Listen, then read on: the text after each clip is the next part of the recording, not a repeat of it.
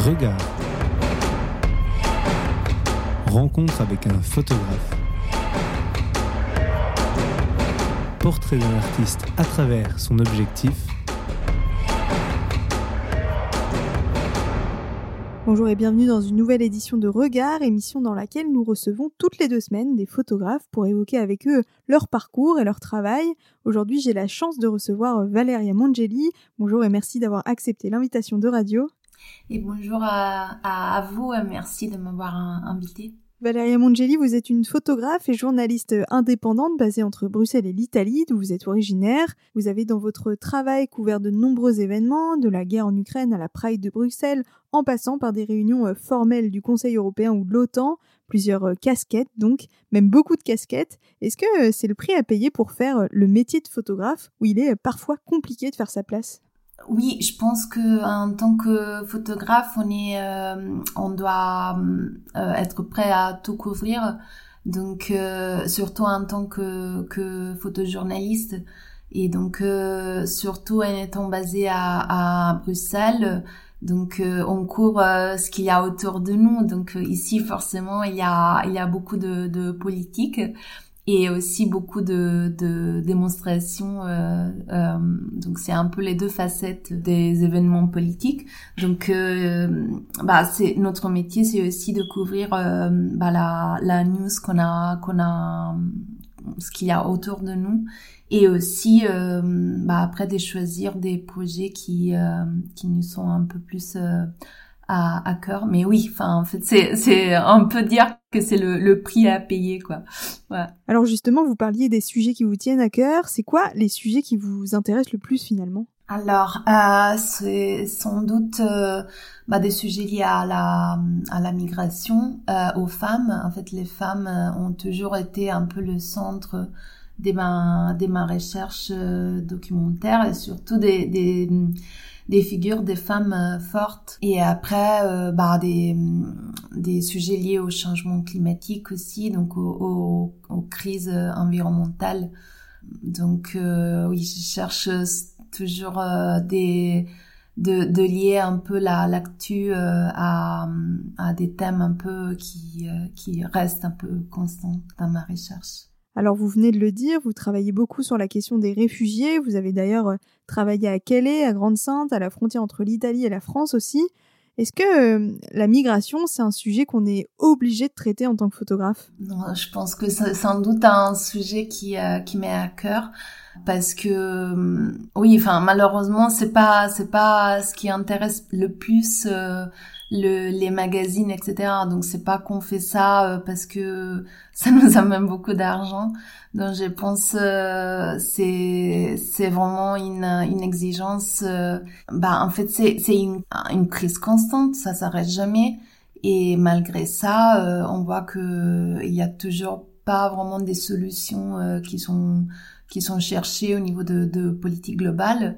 Et au contraire, on voit que euh, on va toujours plus dans le dans la euh, direction de construire des nouveaux murs, des nouvelles frontières. Et euh, donc oui, c'est c'est vraiment une exigence. Je pense qu'il faut parler de ça et il faut montrer ce qui se passe aux frontières. Merci beaucoup Valéria. Alors, dernier sujet avant de passer aux photos.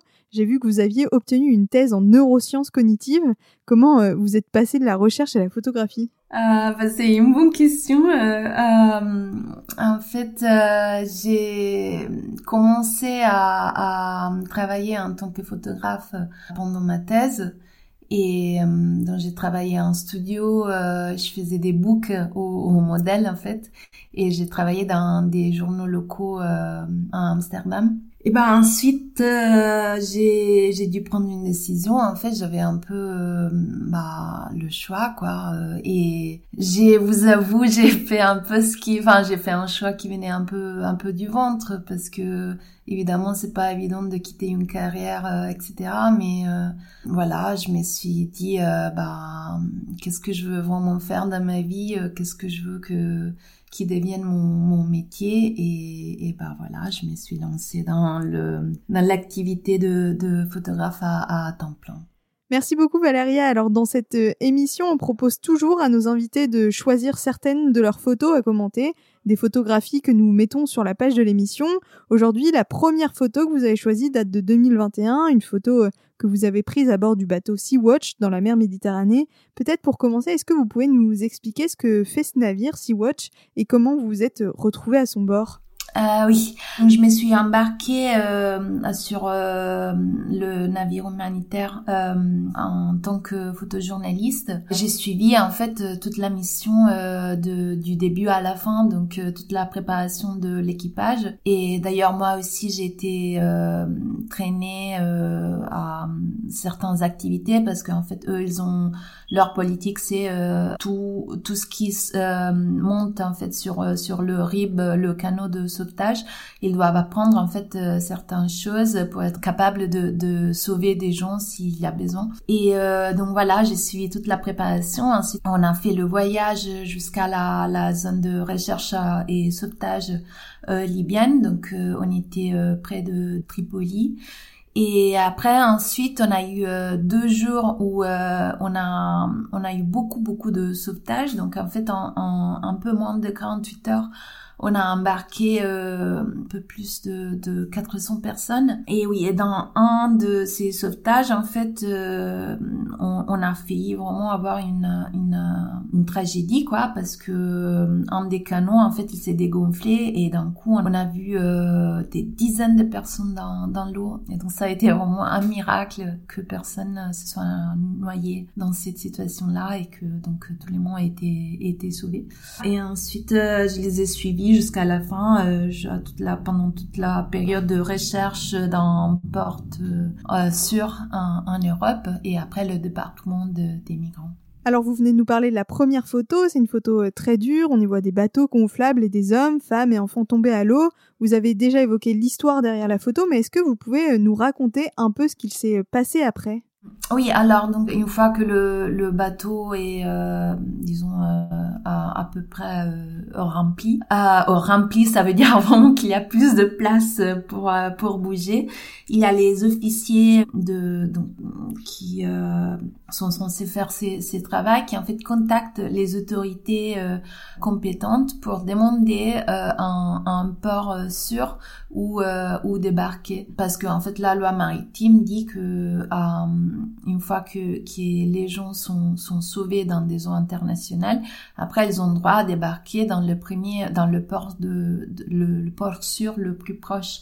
Donc dans le cas de la Méditerranée, c'est euh, souvent euh, bah, l'Italie, donc la, la Sicile ou, ou Malte ou limite la Tunisie, euh, mais bon, on peut on peut discuter si la Tunisie c'est c'est vraiment un port un port sûr pour eux. Et donc voilà, il y a des jours où, euh, où en gros c'est un peu des des négociations euh, politiques et aussi euh, bah, il faut trouver une place pour euh, pour ces gens-là donc il faut voir en fait où il y a de la place pour euh, pour euh, accueillir ces gens dans les centres d'enregistrement temporaire. Et donc il y a des jours où en fait bah, il y a des différentes phases parce que ces gens-là au début ils sont très contente parce que parce que voilà ils ont ils ont failli mourir. Donc là ils se sentent quand même en sécurité.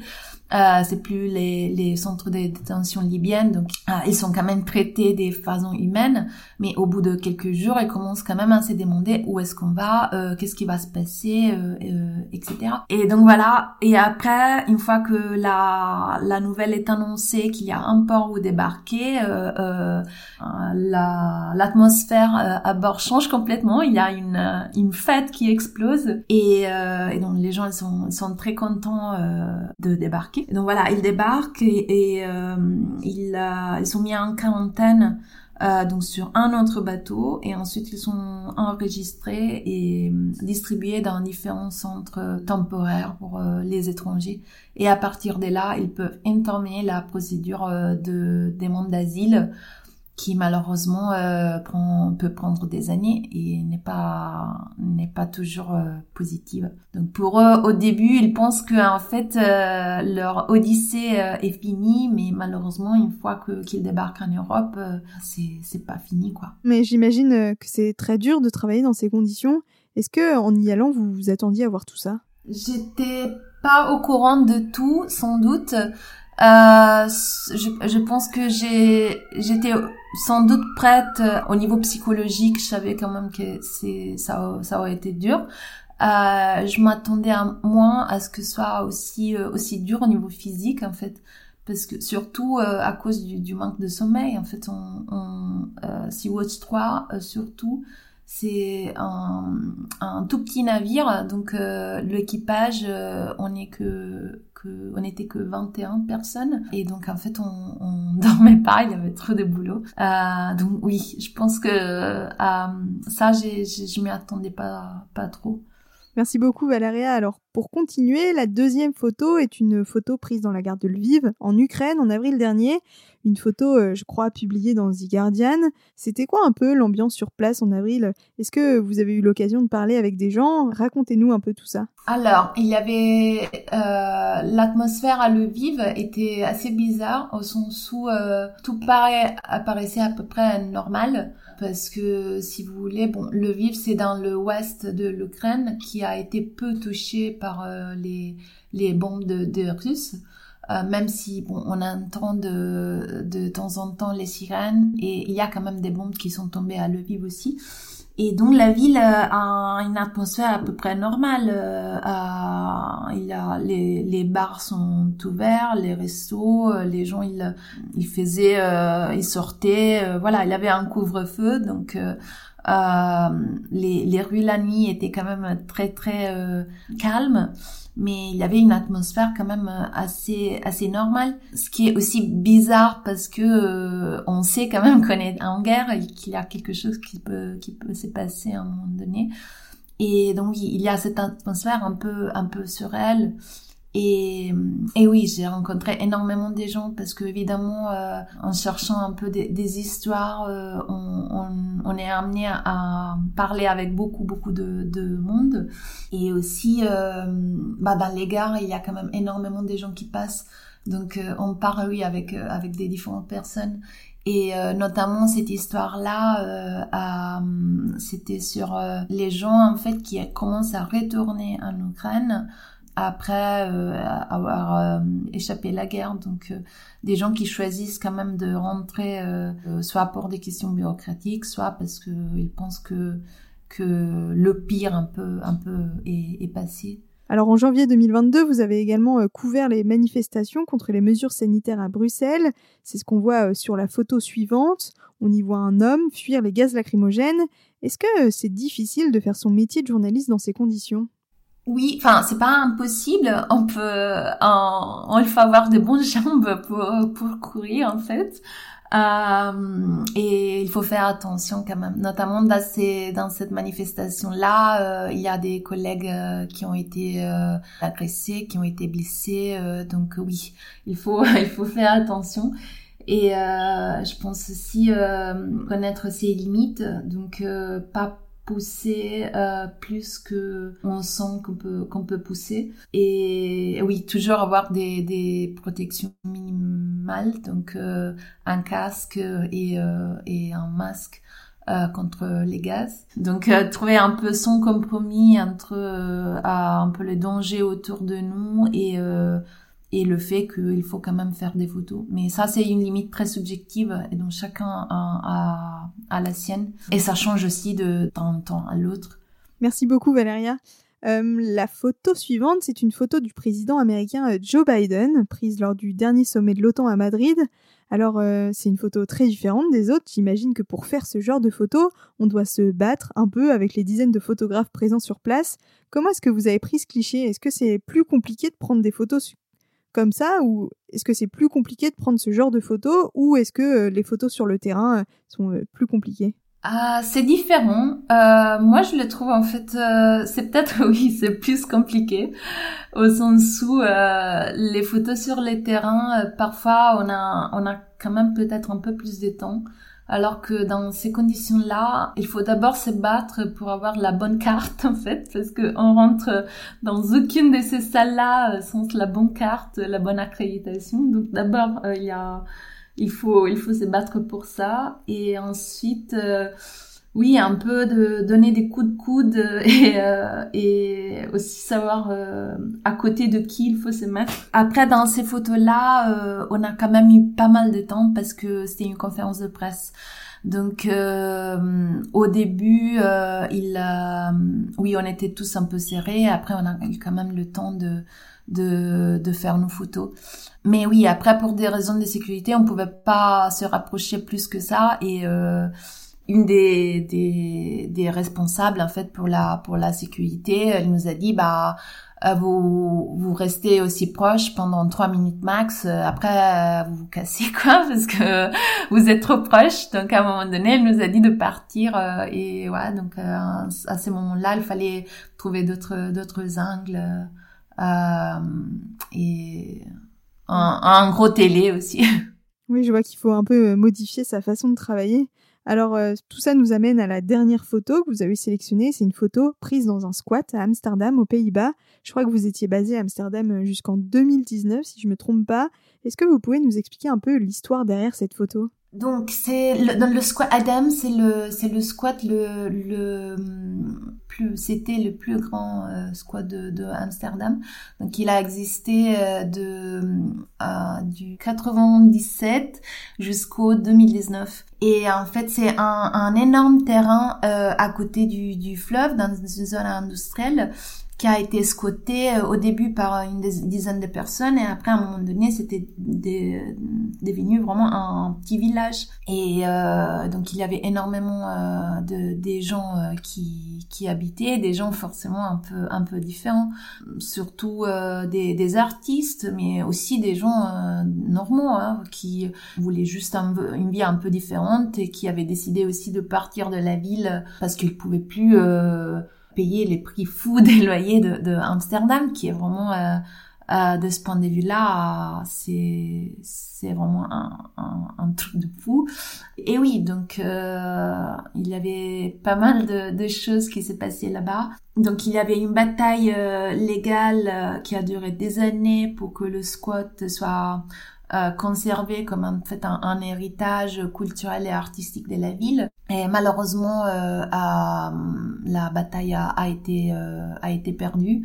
Et donc ils ont ils ont été virés au début de, de 2019. Donc la photo en question a été prise dans un des derniers événements publics dans dans le squat. Et justement, pourquoi avoir décidé de sélectionner cette photo en particulier? Qu'est-ce qu'elle vous raconte? Alors, c'est, je suis particulièrement liée à, à ces reportages-là parce que c'est un peu les premiers reportages long cours euh, qui, que j'ai fait. Et aussi dans, c'était justement dans une période de ma vie où euh, euh j'ai je m'ai posé la question euh, dans quelle direction je veux je veux aller. Et je pense euh, au niveau sentimental ce travail là euh, je suis quand même très très liée parce que c'est une des choses qui m'a fait dire bah en fait moi c'est ça que j'ai envie de faire. Et après c'est au niveau plus disons de au niveau de la photo elle-même je trouve bah, moi j'aime beaucoup le contre-jour. Donc c'est une photo à contre-jour. Et je trouve c'est une photo qui, qui raconte quelque chose mais sans tout expliquer. Et ça, je trouve euh, que c'est, c'est quand même une, euh, c'est un peu ce que je cherche euh, dans, dans mes photos, en fait, de raconter quelque chose mais sans dévoiler toute l'histoire. Eh bien, merci beaucoup Valéria d'avoir accepté de partager avec nous certains de vos clichés des clichés que vous pouvez évidemment retrouver sur le site de votre agence Hens Lucas ou sur le site de radio.be et radio.fr. Merci beaucoup et à bientôt. Merci à vous et euh, merci encore de m'avoir euh, invité.